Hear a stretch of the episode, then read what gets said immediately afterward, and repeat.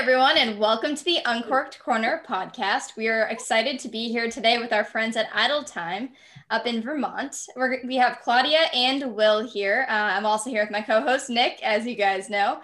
We'll get started by having you both introduce yourselves. Uh, I know you want to go one at a time, so whoever wants to kick us off. Hi, I'm uh, Will Gilson. I'm the brewmaster here at Idletyme. Um, we've been going since 2015 um, in a small eight and a half uh, barrel brew house. Um, we only sell in Vermont. Uh, we offer uh, draft cans, bottles, growlers, things like that. We've got a big beer garden, and uh, we're excited to chat with you guys and tell you a little bit more about what we do. I'm Claudia. I am the marketing manager and event coordinator here at Idletyme. I've been here for a little over a year and a half, and I'm loving every minute of it. And for anyone listening right now, just to let you know, they are live in the brew pub. So if you hear any background noise, that is uh perfectly okay. They're enjoying it, and um, glad we get to have some people there enjoying the beer. Uh, we're just so wishing we were in the environment with you guys. So I know to kick into it. Um, Bianca and I actually got a chance to visit Idletyme in person a few months ago, and we got to check out the very room there and now, the brew pub area, the old brew pub. It was my favorite room. I loved it. Definitely had an old time kind of cozy pub feel. And uh, we really enjoyed visiting. You also have sort of a chic, uh, modern restaurant feel um, with a really cool decor, awesome outdoor bar and outdoor seating and everything. So it's definitely worth a visit next time you are in Stowe or in the Vermont area. It's worth a drive. I think Bianca had fun. She, she, she is smiling still, so she must have had fun when she came. we had a lot of fun. We we loved trying all the different beers you have, and the food was incredible. Uh, we don't need to get all into that, but we absolutely loved everything that we had. Um, and we were there on a slightly chilly day, but it was still really nice sitting outside because you guys have those space heaters. Uh, we didn't really have that indoor experience, but I loved the the decor and everything. As Nick said, it was just such a great place. And you got to meet Claudia. That we did. Great yeah. the best tour guide we've had. oh, good. Thanks. And I give tours too, so you know you've got a double tour guide here. Awesome. Um, so, so what we do here in house is, you know, we do uh, brew tours by appointment or chance, and I've had people that have traveled all over the world, and you know, I had some guys that were had just been in Europe and had, had been in Duvel a week before and over in Belgium, and they said that was the best brew tour we've ever had. So kudos to us for setting it up. But what we do is we have it set up um, with a series of pictures on my iPad, and we just go through it on Keynote so you can kind of understand the process. People brew beer all over the world. We do it a little bit differently. And our neighbors, other some great breweries here in town, they do it their own way as well. And that's one of the reasons why the beer tastes the way it does. It's not only the brewer or the chef, it's the water and the ingredients and how we mix it together. So uh, we're pretty excited about that. Yep, you're definitely in a great spot for craft beverages in general with beer, cider. Uh, we try, got to try a bunch of them obviously while we were there and took some home, but uh, definitely everyone has something to write home about, and um, definitely worth visiting if you're big into craft beer, food in general. So, what are some outside of the brewery? Um, just for anyone visiting Stowe, obviously, uh, what is your favorite things to do there? What can people experience in the area? you know, I, have been a brewer for uh, for many years, and I've kind of specialized in ski towns. Um, I was a ski bum in Utah when I got my first job um, in downtown in Salt Lake. I lived up in the mountains up in Alta, and then uh, I was making beer there as a, as a hobby, and it became a career. Um, next, I was in Jackson Hole, so I was obviously skiing and mountain biking and fishing and doing all those things that you can do in Jackson Hole. Um, in Stowe, personally, my ultimate favorite thing to do, uh, Trapp Family Lodge. I'm a huge, I do snowboard and ski, and I love going to the mountain. Um, but I've gotten really into cross country skiing in the last couple years, and there's some really great trails here in Stowe. And one of my favorites is the Trapp Family Lodge because you can actually ski down to the beer hall. The only downside is it's an uphill journey back to this. so you know, you got to be really ready for that, mentally prepared. But skiing to the beer hall is such a cool experience. And that's one of my favorite things to do. Yeah, um, you know, just if we're going to blow the horn of our neighbors, you know, very close by is our friends at the Alchemist. And uh, over there in the golf course every once in a while they drive around with a groomer there so I can walk across the street with my dog and, and uh, skate ski on those uh, free trails right there that are right in town. So we've got the bike path out back. We've got, you know, major ski area in Stowe right up the road. Um, that's really starting to get going with the fresh snow that we've had. And uh, gosh, yeah, that I'm big on Nordic skiing. We ski a lot of, you know, scare ourselves on skinny skis. Um, Stowe Mountain Resort, they have a really fabulous ice rink and it's open to the public. So you don't have to be at the resort. And I believe it's free for everybody. And Yeah, it's it's really cute. It's got all the lights and Oh, they play music and they Yeah. zamboni it, and it, you know it's small, but they they groom it, and you can rent skates there if you don't have your own skates. So that's the insider tip: bring your own skates, sit on the comfy couch and go skating. We've done it as locals on New Year's Eve. We've done it different times. So um, just before Christmas, we did have some good pond skating, but we've had too much snow since. So we're skiing on the skiing. Put the skates. Nick, Nick and I love uh, skiing and snowboarding, but we don't do it nearly as much as we'd like to, and it certainly does not look like it does in Vermont. So I feel like I, we don't get the same experience. We'll definitely have to come back, and and so for us, when we go on vacation, we we were there in the fall, so it wasn't really that season yet, but we took full advantage of all of the breweries, all of the places to eat. Stowe is a great area. I feel like there were so many different neighborhoods around that we could really pop around and visit so many places. And as Nick said, we brought more than we probably needed home. So you guys were almost sold out when we were there. We couldn't bring much home at the time, but uh, we got to try a lot there. So that was a, a big, big plus. Yeah, because we're small, we you know we sell out quite often. You know, with with just you know with a little less traveling right now, we're we're holding on to our beer a little bit longer. Um, but yeah, at times we'll package it. And before we get to package again in like a month's time, um, we'll run out. So it definitely happens. So do you want to get into talking a little bit about the beers? Sure. Yeah. Do you want to talk about the 10 beers we have on tap or do you want to talk about specific beers? It's really up to you. Yeah. So uh, what I always like to do is talk about your maybe the flagship stuff, the stuff that's always on rotation that you guys have going, and then also get into anything that's seasonal or special or limited edition that you have going right now, or just anything that's upcoming that you're really excited about. Um, I know you were experimenting with some. I think they were barrel aged vanilla porters last time we were there. Um, you were getting those going. I know I saw those on the website, so maybe we can talk a bit about those. I know I'm excited to hear about them. Yeah, so we do have, um, you know, I can talk about that first because you brought it up, and then I'll, we can jump into the main lineup. But uh, um, actually, what we have is we have, um, gosh, I didn't have the porter at the time. Um, what I have in the barrels when the Imperial Stout came out, I put in um, some Dunkel Lager, which is just a slightly dark lager um, that's in there, and we're really interested to see how the little bit of residual, um, not only oakiness, but um, from the Imperial Stout being in there, um, will make that. It, it, it's going to be, I think, I think we're to get a slightly oaky sort of Schwarzbier out of it. Um, and it was one of those things that we had some extra beer, didn't all fit in the tank, and we were going to compost it or use it in the barrel. Um, and it's always a little bit of a crapshoot when you use a barrel for a second time. Um, that's why we quite often use uh, the, the uh, first usage barrels. Um, they can turn into get some flavors that you're not uh, as big a fan of. Um, but uh, yes, we actually did the Dunkel that time. And then for specialty beers that we put into 22 ounce bottles. And right now we've been getting our bottles from Europe because the um, American bottles have just been really poor quality. Um, they've engineered them so much to make them lightweight um, that they've lost durability um, and have, you know, if you into the beer blogs or anything like that, uh, Sierra Nevada on the East Coast had a huge um, coast coast-wide uh, recall of glass.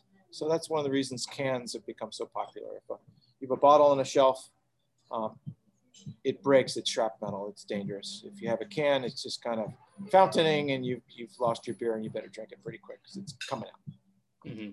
So um, I can get into the 10 beers that are on tap.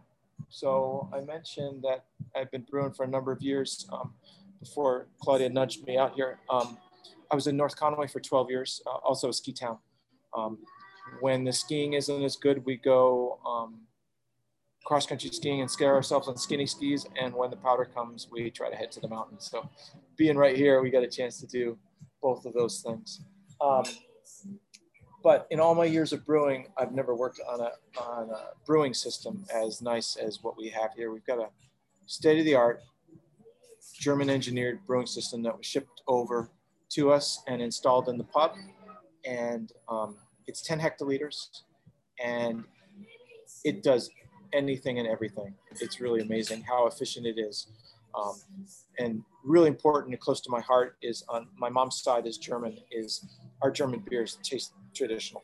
When the German comes in and they try our beers, they don't give you big compliments. They're not jumping up and down. They just say quietly, you could sell this beer in Germany. So with that compliment, I mean, I, I, I, that makes me feel really happy. And we've got a number of lagers, so I'll just bang them out right now. We've got the Hellesbrook lager, which is a classic um, Helles um, golden lager, um, very quaffable. Um, it's what you see them in beer gardens in Munich drinking by the liter. Um, we drink them in our beer garden too, but we go by pint. That's kind of the size that we do. Um, the dry hopped uh, lager that's on is the Pilsner. traditional German hops in there, but kind of hopped more like we hop our IPAs um, and our pale ales. Um, there's a, a, popular name of a Vermont, like the Vermont Pale Ale. Um, it's become a style, and Vermont brewers are kind of protective of that. But what we do, here's the secret: if you're trying to mimic us, we put a ton of hops in. That's why, you know, you're tasting that. That's why my Zog's Pale Ale tastes in the direction of Sierra Nevada's Pale Ale, but it's a lot bigger. And back in the you know 90s 90s when i first started brewing in 95 professionally um, we would make a beer like a sierra nevada pale ale. That was the classic style. It was hoppy. It was um, a nice firm bitterness. It was a fairly light mouth feel. It was it was a nice beer. Um, the pale ales of today many people will come in and say if you you know call that an ipa you'll sell and for some it is a session ipa because it's lower alcohol it's big on the hops and you've really seen in national competition the definition of uh, what a pale ale is and what a session IPA really overlap in terms of alcohol content, in terms of aroma, bitterness, all sorts of things like that. So for us, it's still a pale ale. It's just big and juicy, and we love it. How, how's that for the lagers? Is that enough of the lagers there? Yeah. Good. And you guys have those, what do you call them, brewskis? Yeah, so we've got like a, well, we started with a ski, right? Because it was like shaped as a ski and it was six beers, and we still do that. But snowboarding is really big. We have to say, you know, give kudos to all the snowboard companies that are in and around Vermont. They get people down the hill too. Um, and uh, we have the, it's a snowboard, basically 10, you know, 10 four ounce, five ounce samples of beer. So all 10 at one time, which is pretty cool. And people share them and, you know, hopefully they're being careful in this day and age, but uh, we're sharing them. There are definitely some find them all that we've had of the, the setup wise. It was great. And for anyone who didn't see it, we shared a photo of it. So we'll share more. We took lots, but um, they were all so great and the food was just incredible and i i just keep thinking about it so. You know it's, it's like the beer starts in fresh, fresh ingredients in terms of you know keeping your ingredients um, constant having the, the, same people prepping in the back keeping it you know real similar with the recipes finding recipe you like and and, and making it the same. Um, when we do the same thing in the in the brewery you know when i do have an assistant i really want to train them to be able to make the beer just like I do, that it tastes just the same. And that's that's really just to do things my way, not only using the ingredients, but but uh, moving the beer through the stages the same way that I do. Um, and we try to do that in the kitchen and uh, you know keep our eyes on things. And we had a a pretty busy summer outside because everybody wanted to be outside. We had very little rain, so the bird hunting was fine, was fantastic in the fall. But uh, you know, it was a great season out there. Um, and you kind of are asking about beers, so I can keep going through the different beers. We generally have three different yeasts in the house, and that makes our beer taste different. Um, sometimes you'll go into a brew pub and all their beers will taste similar, You may love all their beers, you may hate all their beers, but sometimes that element that you're tasting may be the yeast character. The more hops we throw in, the more bitterness we're going to put in, the more um, you're going to cover that yeast character. But if you have a beer that isn't bittered as much or isn't hopped as much, as you get in higher alcohol, you're really going to taste that beer. So, say for example, I make a Bavarian wheat beer the whole year long. You can come in generally anytime and get that wheat beer, and people say it's one of the best ones around. So, thank you for that. But if you don't like the flavor of that wheat beer, you don't like that banana ester, clovey, bubblegum sort of direction of Belgian type yeast, even though it's blown across Europe, Europe um, then you're not going to like the Weiss beer. So by putting that yeast in the Weiss beer and in our Danube, our blueberry wheat beer, they have a certain taste. Then if we ferment them with a uh, uh, lager yeast or ale yeast. Um, so really that's the other yeast. And then the third yeast is a, is a, um, is a hard working ale yeast we use, and that's in our Pinkett Pale, which is a beer first with grapefruit juice in it. Um, it's my favorite of all time. I loved it before I worked here, and I will continue to love it long after. Boys, I, boys, girls, young and old, people love the pink and Pale. It has a little bit more of a profile. I wouldn't say like a cocktail, but when hops are fruity and you have a fruity IPA or any of those beers, it has a certain sort of nose to it. Um, there's a certain dryness and a certain um, fruitiness that comes through with the pink and Pale, which we actually feed to the yeast halfway through fermentation. So we still don't blow all the aroma out, but it's going to eat up those sugars. So it's hopefully not cloying in the mouthfeel. Um, the next one is the our classic Zogs Pale Ale. It's named after a mountain bike trail that's right down the road. We've got world-class mountain biking here in Stowe um, and other places in Vermont. Um, had a couple in today. They were fat biking on those trails on the Zog Trail today. Um, they didn't have studs on their mountain bike, but they had a great time on it. And might have been easier than it is in the summer because it's a pretty rooty trail. So that's the Zogs Pale Ale. Um, and then we actually have two double IPAs right now. We've got our Idletyme double IPA, 8%, big and juicy, fairly dry in the body, but mostly dry hopped with Simcoe. So it has a certain amount of fruitiness in the, um, in the aroma and a firm bitterness. And then the double time, uh, in that in those first years that we were open, we couldn't get enough Simcoe to make as many batches of Idletyme that we wanted. So instead of say bastardized, change the recipe of the Idletyme, we said, okay, we're only going to make five batches Idletyme for the rest of the year. Let's make a second double IPA and be able to experiment it. So that one's seen a lot more changes. It's bigger, it's dank, um, it's what some people would call more of a, a West Coast IPA. Um, it's 8%. It's made in the Vermont style in terms of the amount of hops that we put in is very similar to the uh, double time. It's just different varietals, a blend of different varietals, and it's it's a little skunky. It's a little, it's people like it. Skunky in a good way, not skunky in a, a Dutch way. Um, vanilla porter, um, getting into the dark beers. The vanilla porter is on. Um, really try to balance that beer so that the, the body is fairly dry without being too dry.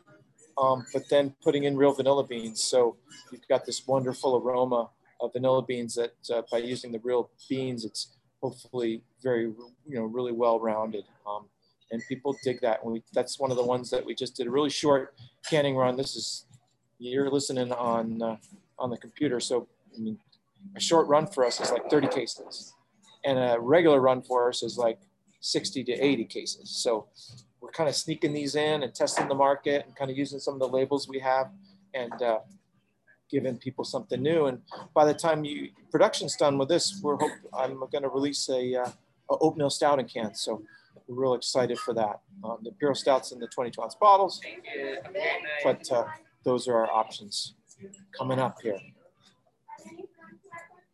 Very cool. Now, here's a question. I don't know how we've gone this long without having it answered, but uh, I have never been explained the difference between an IPA and a pale ale. Can you break that down for us and tell us sort of why those two are separate in style? Yeah, it's you know, it starts from the original pale ale. So when when India was a colony, the India Pale Ale. Was India, you know, India, they were sending beer to the troops because they wanted a taste from home. But they kept sending them the traditional beers that they drank at the time, which are low alcohol, quite often live ales, where the beer is lower alcohol. It gets put in the cask, it finishes fermenting, and then goes to India. And because of the low alcohol, they kept opening these kegs of beer, and the beer was bad. So what the brewers did, where they said, well, they knew that hops were a preservative. They put more hops in it, and they boosted the alcohol. So the beer starting to get to India wasn't spoiling. So that made them happy. And for you know, for that time, the, the, the pale ale wasn't as bitter, it wasn't as hoppy. The, the hop, hops that we use today didn't exist. These hybridized hops with a big juicy pineapple, you know, citra with its, you know, sort of grapefruity taste, they didn't exist. And depending where you are, the terroir, the, the hops that they have in um, New Zealand and Tasmania and Australia a little bit and other places taste very different than hops that they're grown in different places. So that's that's pretty interesting. But I ramble. Where was I? Was it a good story? Between hops. Oh, the IPA, the IPA, the IPA. And... So, as I said, I started brewing in the '90s. Um, so different people made their version of IPAs, and there was a brewery that existed on the top of Lake Winnipesaukee. They had an incredible um, water well. I don't know how many gallons a minute they got, but they bottled water there, and they sold it the whole coast. And right alongside was a small brewery called Castle Springs. And they made a brewery that um, Mitch Steele wrote in his book about IPAs about the Lucknow IPA. And that was just a great example of the style. It was a, um, it was, it was like kind of at the time, take a Sierra Nevada Pale Ale, bitter it up more, bring the alcohol content up. And that's what the Pale Ale of the 90s were. And then as more craft breweries opened, people kind of really started throwing in the wingdings. I'm going to do this. I'm going to do that. Know, I'm going to throw in this much. And um, the aromas that we're getting out of the hops these days are just, they're mind blowing. You know, I don't, I don't think, you know, if you could write a song and sing all the names of the different hops that exist, I, friggin' long song and uh, it would get into numbers because what they started doing initially is they gave a hop a name. So there's a hop that we use, you know, in the brewery because it's has a real strong bitterness. Um, it's it's alliaceous or a little bit like an onion. Um, it's dank. It's all different things. It's called CTZ, and some people called it Columbus. Some people called it Tomahawk. Some people called it Zeus and all these different growers like, oh, this is Zeus. This is so became known as CTZ. And um, what they start doing after that is just numbering the hops. This hop has a number. You can buy it. We can give it to you in any form, um, but um, we're not going to give it a name until people really want it. We may just till this under and not use it ever again. Maybe it doesn't isn't disease resistant. It, it's only good for two years, you know, or whatever. So that happened. But to get back to your point, your question was that the pale ale is generally lower alcohol and the IPA is usually higher alcohol. You know, for a time it was kind of that 7% range. If it was like 7%, it was a um, American IPA. If it was less than that, it was a higher alcohol pale ale. We usually kept our pale ales under 6%. So um, when I was in Wyoming, we made a beer called Custer's Last Ale. And for us, it was, um, what, what, what, category was it in? We sent it to the Great American Beer Festival in a different category because we thought it fit the description better. And my point earlier was over the years, as more breweries have opened and more people have made new beers and, and new beer styles have come up, the definition of the beer styles that we know have morphed. So say 15 years ago, there wasn't a session IPA, right? 15 years ago, John Kimmich of The Alchemist, he was making a black IPA at the Vermont Pub and Brewery. And they're pretty much credited for the black IPA. But for the black IPA to become a style, that's only been a couple years um, that they've seen that. So um, how bitter it is, the aroma, the general balance, the general color, you know, when we kind of create, we get a little crazy and create a new style. It sometimes it's a sub style of something, and then sometimes it comes into a style on itself because there's so many entries. You know, because black IPA is probably style now, where when it first came out, it was just probably a sub style. IPA dark or something, you know the bus entries. So did that answer your question? I kind of rambled. Yeah, no, definitely. And I'm sure we could go all day talking about all the different variations of IPAs and everything that they're having. Yeah, yeah. And uh, but definitely uh, answered my question when it comes to differentiating those two, like the pale ale and the IPA, where the IPA is definitely gonna be more bitter with a higher alcohol. You know, and general. for me as a professional brewer, if I really wanted to know, I would get a copy of the Great American Beer Festival, you know, say last year or this year, how they define the different beers. And I think there's super accomplished homebrewers out there that are, you know, hopefully they're not making more than 300 gallons because that's all I make at a time. But, um, you know, they have access, you have access to that as well. Um, at the Brewers Association based in Boulder, you could look into those guidelines and, and see how the definition has morphed of any style. And uh, when it comes to actually learning how to brew the beers, did you learn yours starting with home brewing, or did you start with your first job kind of in the brewery and just sort of learn in more of an apprentice style? Yeah, I was I was an accomplished all grain brewer that was tired of buying grain one pound at a time at the homebrew shops. Um, when I lived in Utah, Utah can be um, quite interesting. There's a real strong counterculture. But when I first got there, homebrewing, uh, homebrew shops, homebrewing was illegal but there were homebrew shops. So you go buy the stuff, but you couldn't legally do it. And then, you know, just just while we're talking Utah, when I first got to Utah, all the alcohol was sold in nip bottles. So if you were going to a club, you'd bring your, you'd go buy to the liquor in nip bottles. I'll have 15 rums, please. And you go and get a Coke at the uh, place and pour it yourself. So laws have morphed just like the recipes have, have morphed. Um, but we're not in Utah. We are in beautiful Vermont. Lots of maple syrup. Um, some of us put maple syrup in our beer. Some of us will make the beer and put in maple syrup. Others will take the sap right out of the tree and make a batch of beer of it. Different results, local ingredients besides hops, which we're seeing, I think, one of the largest. Uh, we've got a really large hop farm here in Vermont now, which is cool to see, and more grain being grown. And for me as a brewer, I'd like to use more local grains um, as well as hops. You've both been there for a little bit. So Claudia, what is what is your role there, and what have been like your favorite things that you've done that your highlights that you guys have done in the past couple of years?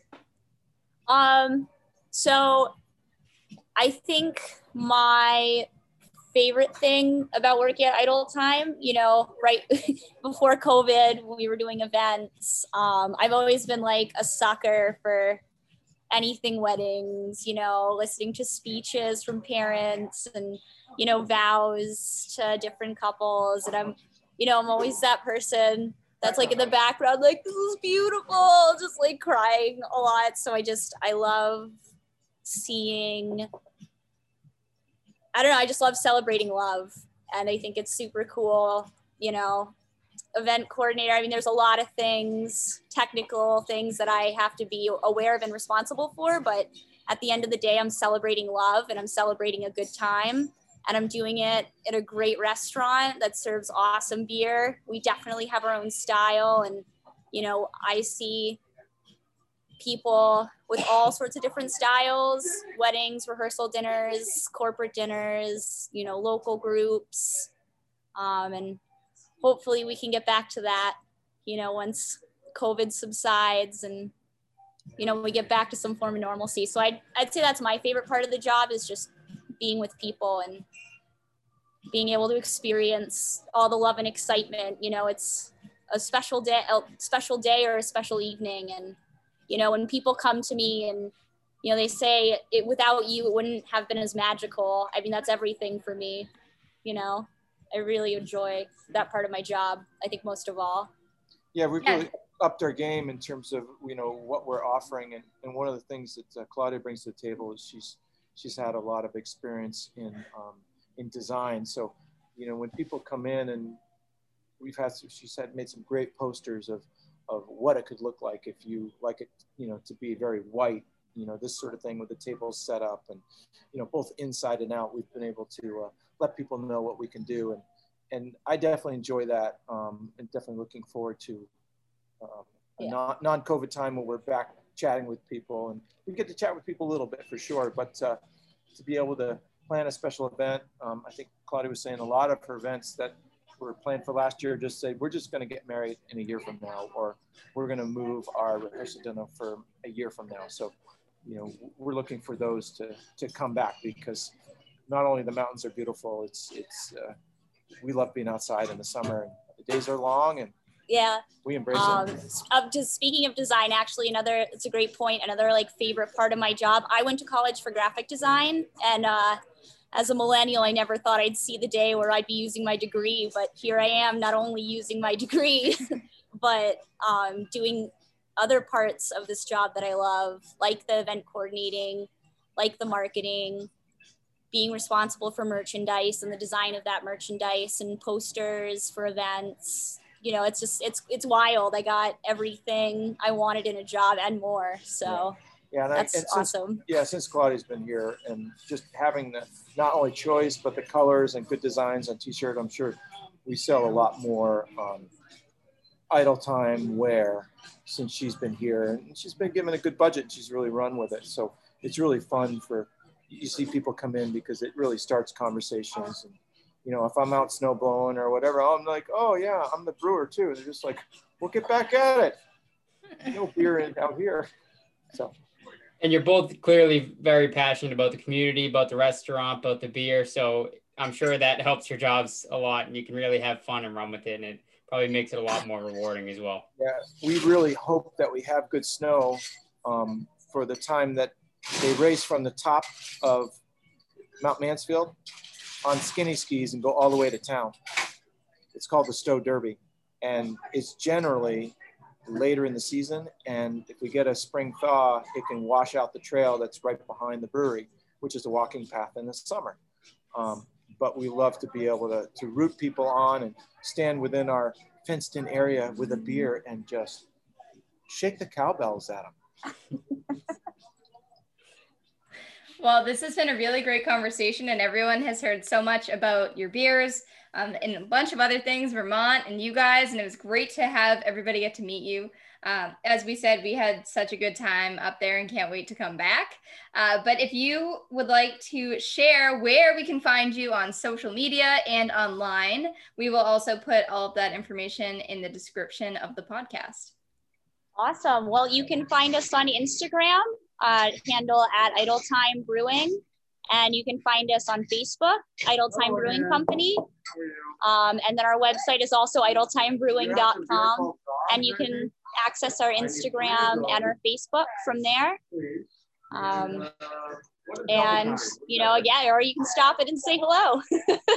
There you go. And uh, you guys make it easy, keep everything the same, but we'll have links down below in the description so you can head there. Uh, whether you're watching this on YouTube or on any of the podcasting apps, it'll be easy to find you guys. It's awesome thank you so much this was really fun Thank you again. We had a great Happy time. New Year. Cheers. Happy to New a better Year. to a better new year Cheers, you guys. Thank you. Be sure to follow us on social at Uncorked Corner and on the blog at uncorkedcorner.com for a taste of more food and beverage content. And if you enjoyed the show, don't forget to leave a comment, subscribe, rate, and review on whatever podcast platform you prefer. Thanks for listening.